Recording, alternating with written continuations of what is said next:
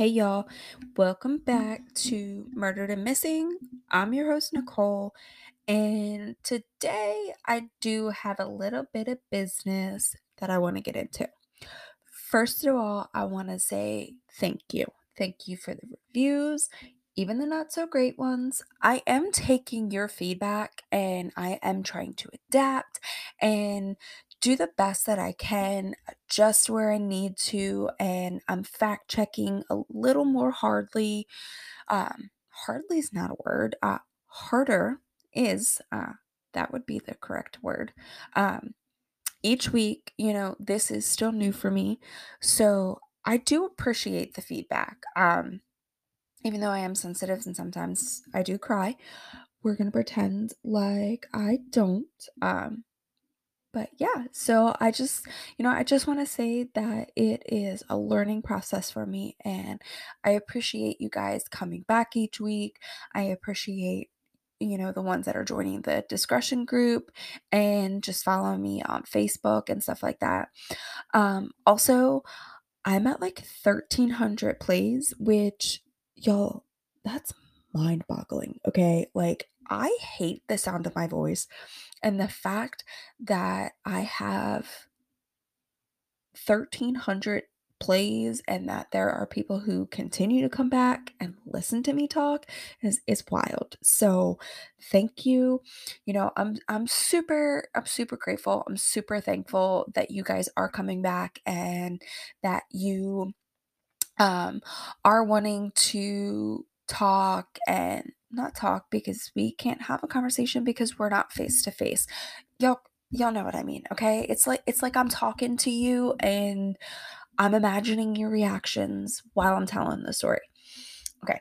Anyway, that is enough of my rambling. That is enough of me thanking you guys. Um so let's get into it. Uh, this week we are back in Minnesota. Um, and we're going to be discussing the strange and mysterious disappearance of Brandon Swanson.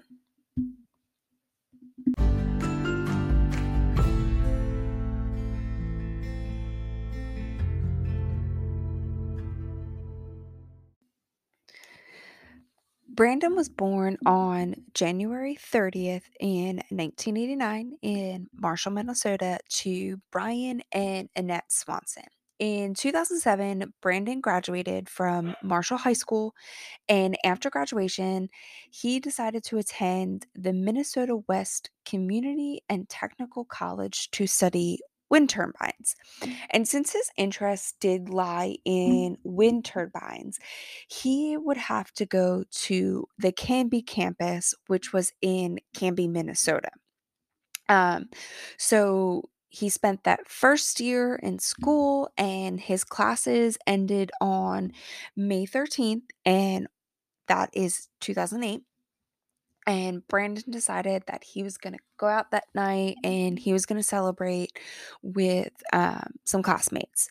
Now, Brandon and their friends started off in Lind, which is a small town. It's located about seven miles southwest of his home in Marshall.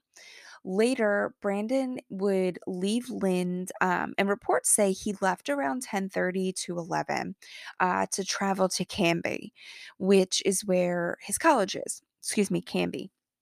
Um, so after he left, um, it was about 30 miles from his home in Marshall. Uh, so Brandon leaves the party in Canby around midnight on May 14th.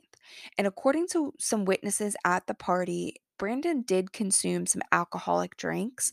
However, an article that I've read um, by the True Crime Files stated that um, friends at that party said, quote, he did not appear to be intoxicated when he left, end quote.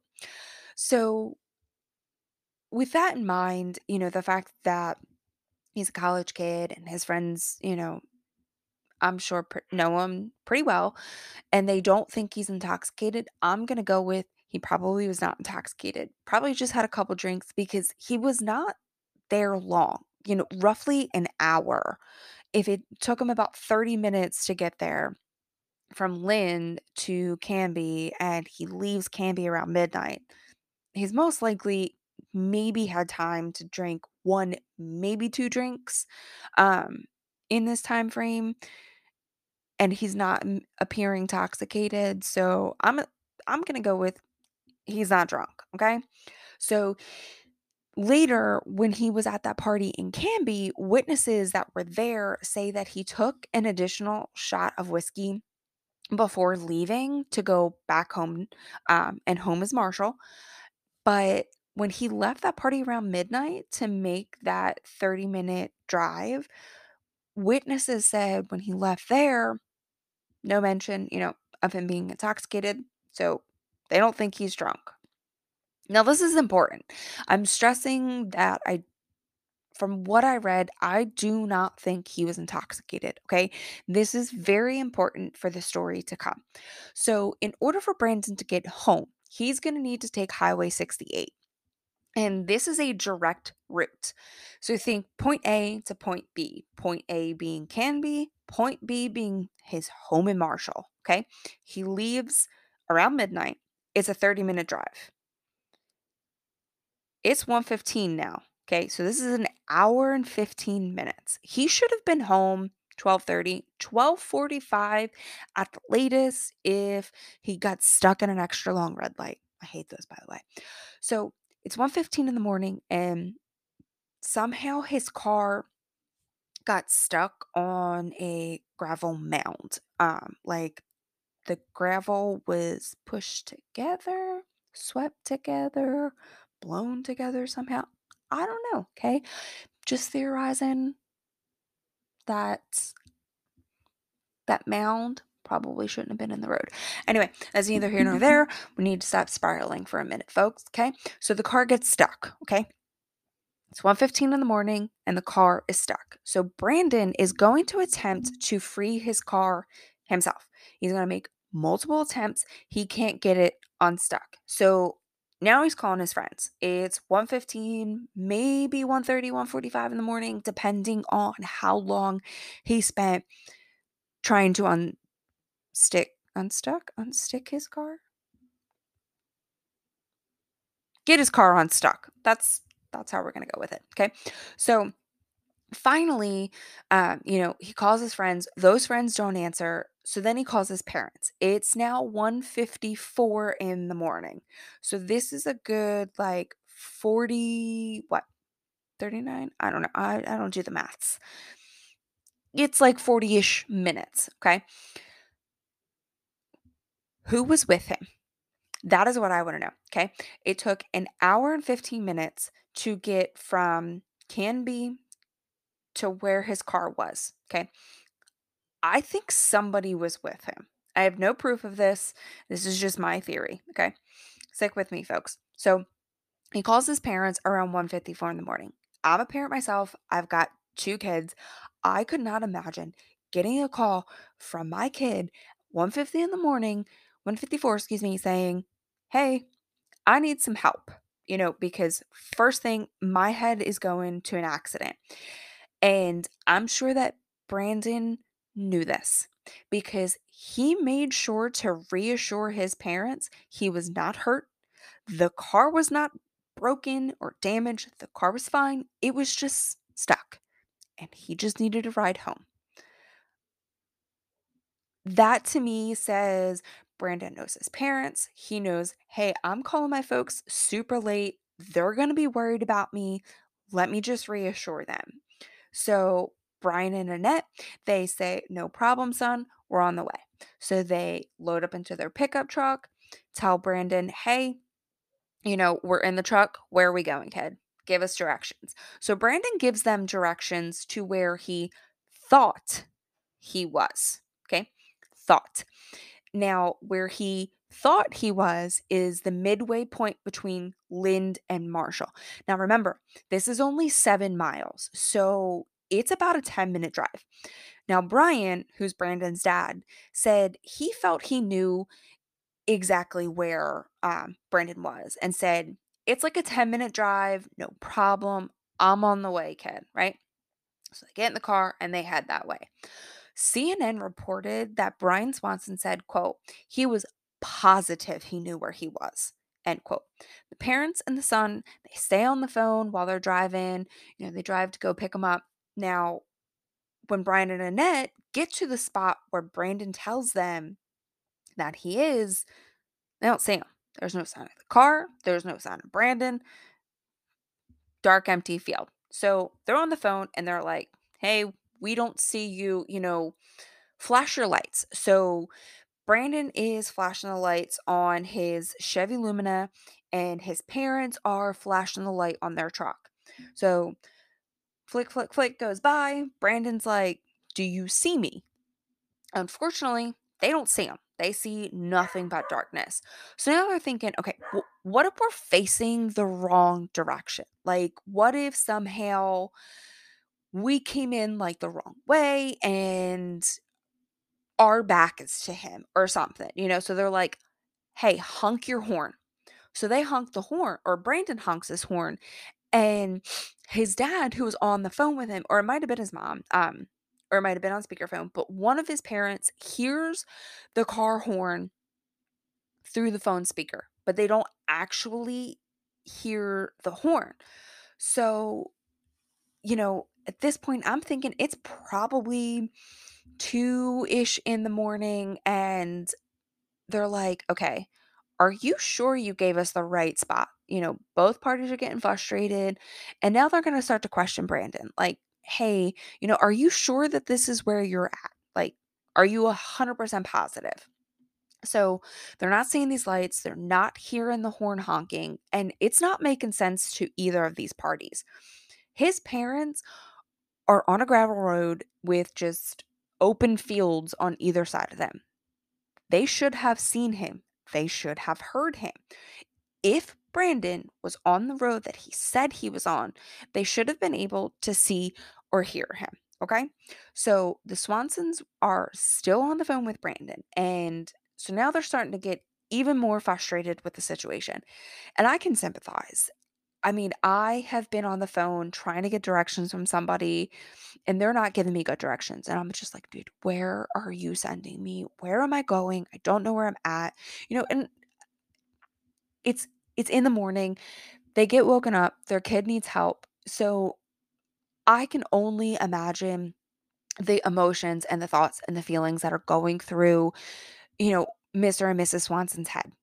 That is going to make you a bit more edgy. So I I can see why, you know, tempers are flaring. Brandon's probably annoyed because he's been out there for I don't know, like an hour and a half at this point and he's just like, "Dude, just come get me." So eventually, you know, their tempers reach this boiling point and Brandon hangs up. Annette immediately calls him back and she apologizes for losing her cool. You know, given the circumstances, like I said, it's understandable. So, you know, mother and son are just having a conversation. And, you know, at this point, Brandon decides that it's his parents who are in the wrong spot. They went to the wrong place somehow, and that's why they can't find him. He doesn't he thinks that he's at this halfway point, okay? So in his mind, he's in between Lind and Marshall. So he tells um he tells his dad, "Hey, listen, um I see the lights from Lind. I'm going to go head in that direction." So at this point, Brian says, "Okay, you head towards Lind. I'm going to take your mom home and have her wait back at the house. So then Brian goes back out and he starts to look for Brandon at Lind or inland, excuse me.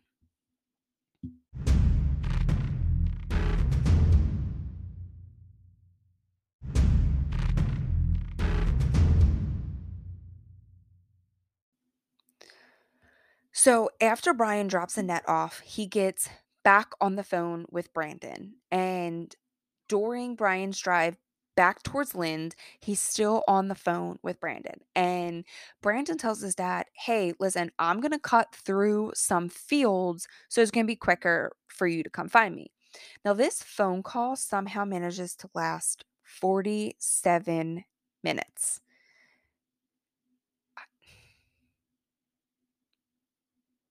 I'm dumbfounded. I'm I don't know. So Brandon's saying he's walking on a gravel road, which we knew he's on this gravel road. His car stuck. Okay. He sees two fence lines. He hears running water. So he tells his dad, I'm heading that direction. Now, during this phone call, Brandon's suddenly going to yell out, Oh crap. He doesn't say crap, he uses the other four letter word. I don't like to curse on the podcast, and I haven't quite figured out how to edit in a beep. So, like, he says, Oh, beep. You get it? Okay. Anyway, sorry if I just blew your eardrums out. So then the line disconnects. Now, I'm going to spiral a little bit right here. Okay. So if he hears running water, but Brian doesn't hear the running water, does Brandon fall into the running water? I don't think so. I personally don't think that that's what happened. So the line disconnected, right? And some people speculate that it's because the phone fell in the river. Um, I don't think so. Now, Brian, we're gonna, I'm gonna stop spiraling because I don't want to give you any like spoilers for the rest of the story. So, Brian's like, nope, gotta call my kid back. So he keeps calling and calling and calling and calling, and all of those calls are remaining unanswered. And finally, his phone just goes right to voicemail. So all communication between parents and child stopped, like hard stop from this point forward. Brandon, or excuse me, Brian Swanson said in an interview that it sounded like Brandon possibly slipped and fell. He didn't say slipped and fell into water, he just said slipped and fell. So if he's walking through a pasture, there's fence lines, maybe he slipped in cow poop. I don't know. Are there cows in Minnesota? There's cows in Minnesota. There has mm-hmm. to be. Cows are cute. Anyway, so some point in time, Brian and Annette hook back up, and the Swansons would then spend the rest of that um, night slash early morning looking for their son. They turn to his friends for help. They're calling them. They finally like get a hold of them, and they're like, "Hey, do you know where Brian is?" Nobody knows. excuse me, where Brian is. They're searching the gravel road that they that Brian said he was on. They're searching the farmlands, cow poop slippage, maybe. I don't know. They're searching everywhere. They're looking for Brandon. 6:30 a.m. and Annette says, "I'm calling the police department." She calls the Lind Police Department to report Brandon missing. This next part is freaking infuriating. Okay, so the the police get this report. Sorry, I have to adjust the microphone. And they tell her to wait a little while because, quote, it wasn't unheard of for young males to go off the grid for a bit. Does he mean go off the grid because he fell into a freaking hole in the ground? I'm sorry, but that's a load of freaking crap.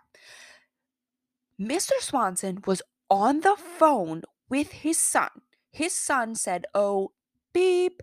And then the freaking call dropped and they could not get a hold of him since. But he's off the grid. Are you kidding? Are you kidding me right now? So, uh, mm, okay. How is that going off the grid? I mean, obviously he's off the grid, but it's not freaking intentional. Okay. I'm sorry. Crap like this, it it it gets my blood boiling. So, Miss Swanson told CNN back in 2010 that an officer said to her, quote, he had a right to be missing, end quote. Again, are you freaking kidding me?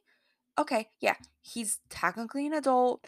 Don't get me started yes, he's an adult legally, but the frontal lobe does not fully mature until you reach the age of 26. So, yes, he does have the right to be missing. He's still a child. That is still her child. She has every right to worry about her child.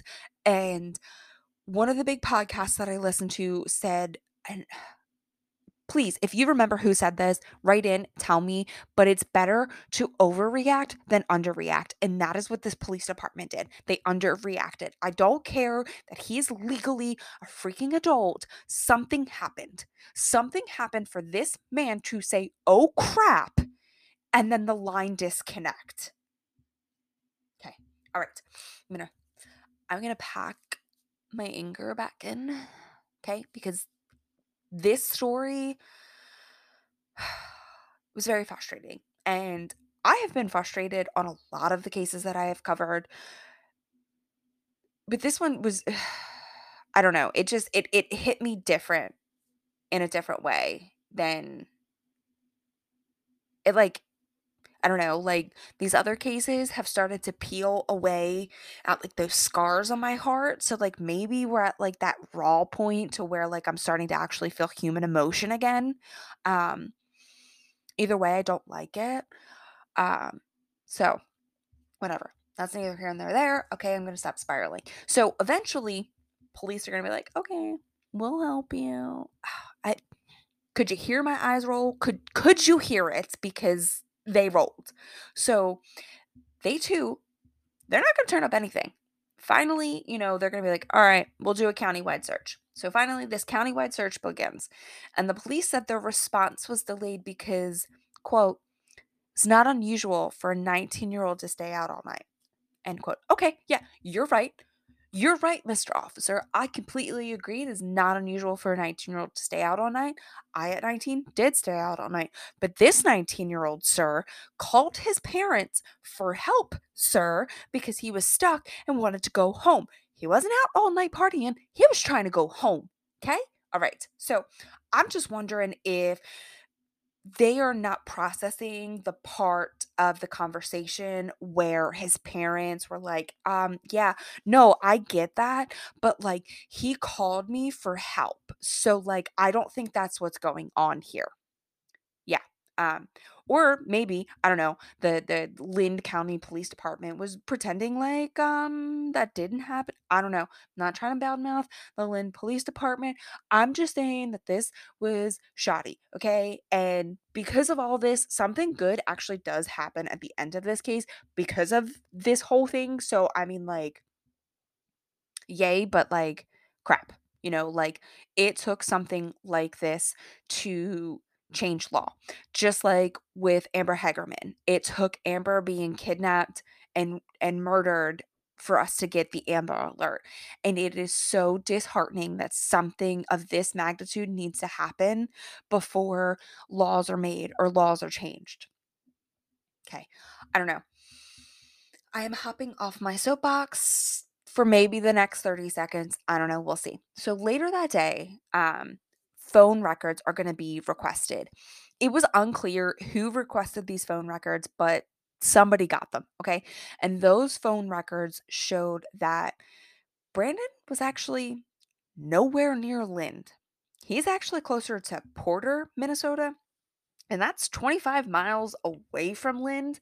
Um, so Porter's actually located between Canby and Marshall along Highway 68. Now this is super confusing, and I will post a map on Instagram for you guys to see. Um, so, and I'm really sorry if you can hear my dogs barking in the background. I have three corgis, and that is all they do. Um, everybody say hi to Georgie. He's barking. Love him. I'll post pictures on my Instagram of the three corgs if you guys want to see them, um, especially Georgie um, of Sir Barkington, because that's all he does. All right. So, anyway, so finally, um, this official search kicked off around 12 30 p.m. That's six hours after the Swanson family called for help. Six hours. All right. So Brandon's car is actually located a mile and a half north in Taunton. Taunton? Is that T silent? We pronouncing that T? Not really sure. So Taunton sits on the border between Lincoln, Yellow Medicine, and Lyon counties. Now, the Lincoln County um, Sheriff Jack Vizecky told CNN that, quote, the car was hung up it's a sharp incline, nothing major, but the car was hung up. So the wheel was too high off the ground to get any traction. Okay, so we're gonna we're gonna circle on back to what I said earlier. Remember how like that gravel is on that like sharp incline and like maybe it's like bunched up or something. I don't know. Little sus to me. Um, not really sure. But that little piece of information kind of like stuck out and made me go, hmm, that's weird. That's suspicious. But I don't know. I'm not a cop. I wasn't there. But it was weird to me. So um, the sheriff's reports uh, reported, excuse me, that nothing unusual was in or around the car. There's no damage to the vehicle, and that there's grass in the ditch and gravel on the road. And Vizecky said that it's possible to not leave any tracks behind, indicating which direction Brandon traveled.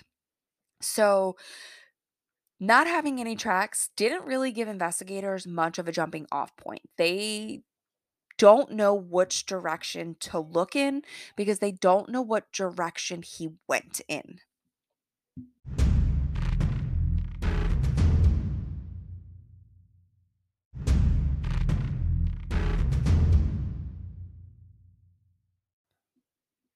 So, with no idea on what direction Brandon went in, they bring in search dogs.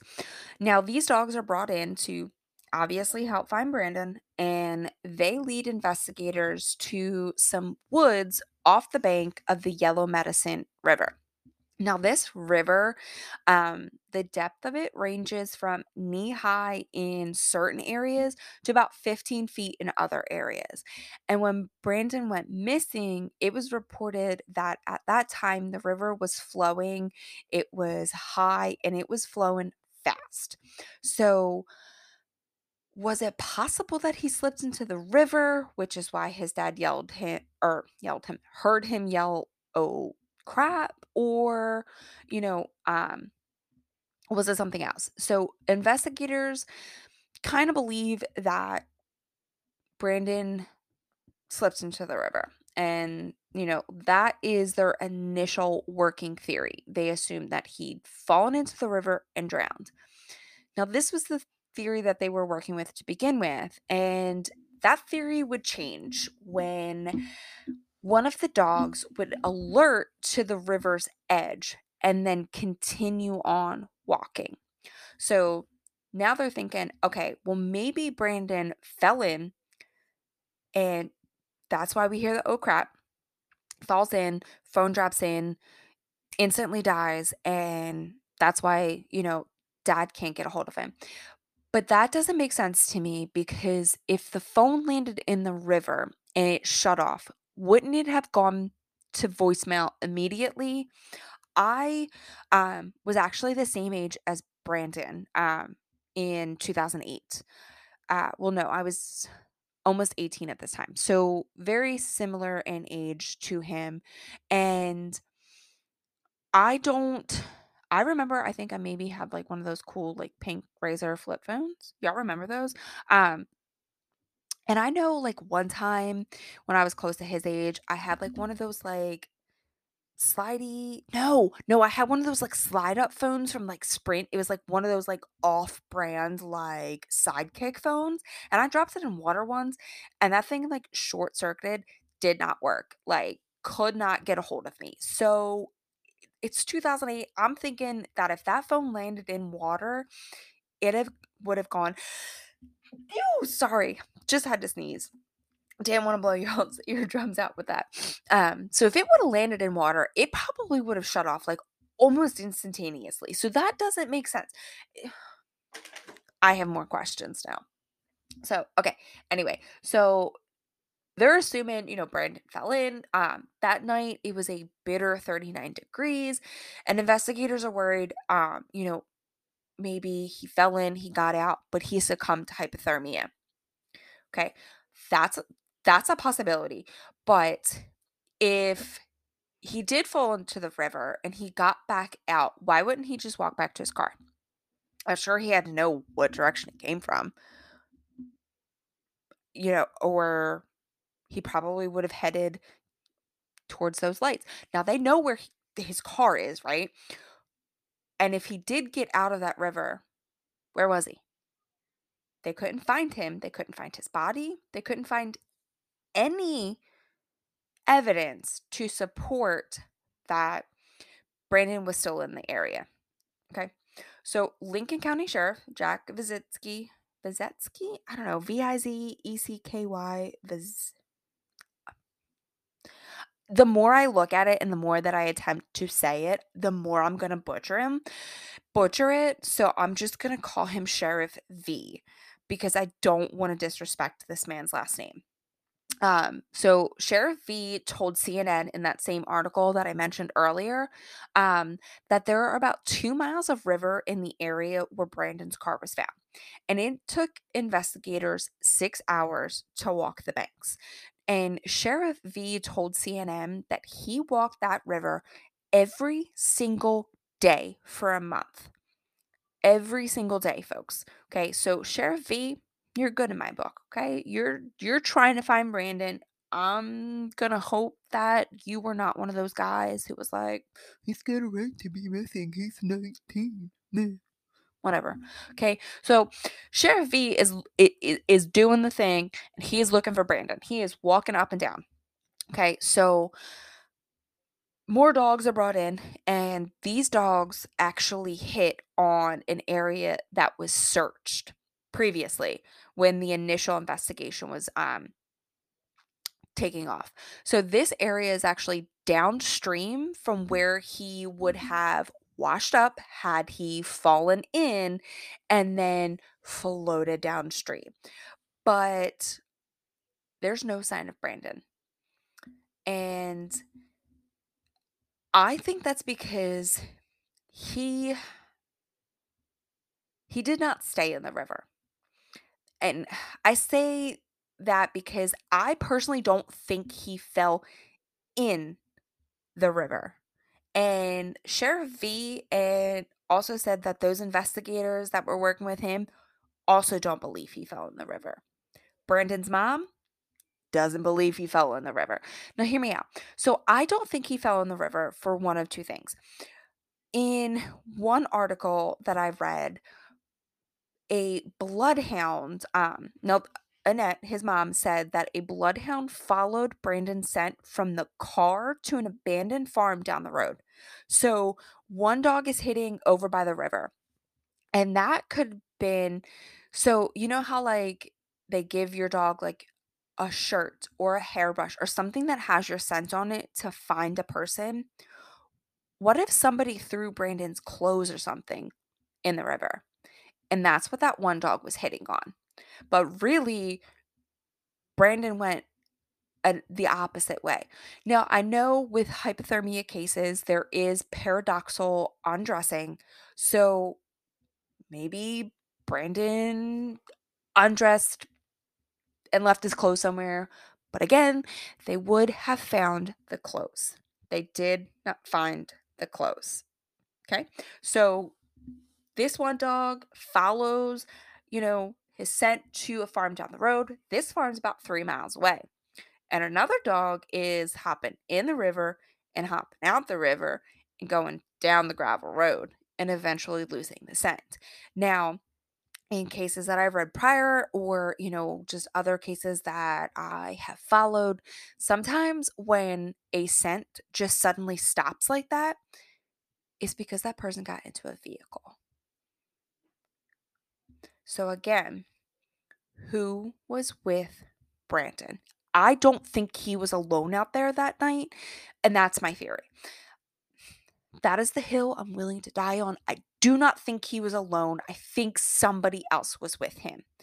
Do I think that person has something to do with his disappearance? Maybe. It depends. Is this a hitchhiker he picked up? Or is it like a friend that was with him? But if it is the friend, where's the friend? You know, I don't think he was alone. I think something something fishy happened, okay? And Sheriff V, you know, is leaving that door open for foul play. I am barreling through that door like I'm the freaking Kool Aid man because I think foul play was involved. Now, there is no evidence that someone was waiting for him. There's no evidence that there was somebody waiting for anybody, really. There's no evidence, however, to suggest that there wasn't someone. There's no evidence to suggest that it wasn't someone who made that gravel mound. Okay. Um, that's that's all I'm saying, okay? Is that his car was stranded on this mound, made it impossible for his wheels to touch, get traction. Did some lunatic who was like living in that abandoned farm I don't I don't know. I don't know. Okay? One of those dogs hits on the abandoned farm. So is it a false scent? Was Brandon in that abandoned farm at one point? It, it's possible. That it is possible. Okay, there's no drag marks, so I don't know if he was dragged there, if he walked there. I, I don't know. But what I do know though is that cadaver dogs didn't find his body. Not because they weren't brought out there, but because they couldn't. So if Brandon did succumb to the elements, like some investigators thought, his body, his clothes, his phone, something that was on his person, if not his person, should have turned up. Nothing has been seen since. Three weeks of searching, cadaver dogs still can't smell anything. And in some articles I read, like the AKC website said that some cadaver dogs, depending on the breed, can smell a decomposing body starting at 24 hours post death. It's been three weeks. If Brandon was dead and out in that area, those dogs should have been able to find him, right? That I don't know. So they're trained. These dogs are trained to pick up the scent of decomp they can some dogs can smell through like the water. So is that why um and i've read that in like one of the like uh, american kennel clubs um website things um so if you're interested in reading that um article let me know because water while it's cleansing it doesn't have um essentially doesn't have a smell to it. So it doesn't mask the smell of anything and I'm not saying like, you know, they're sticking their nose through the water, but they're able to get a sense of where the scents are um, changing. So that could explain why that one dog jumps in the river and then jumps back out of the river. So I don't know just a thought. Um, Derek Woodford of the Bureau of Criminal Apprehension, or the BCA, said that um, investigators have gotten some leads over the last 10 years.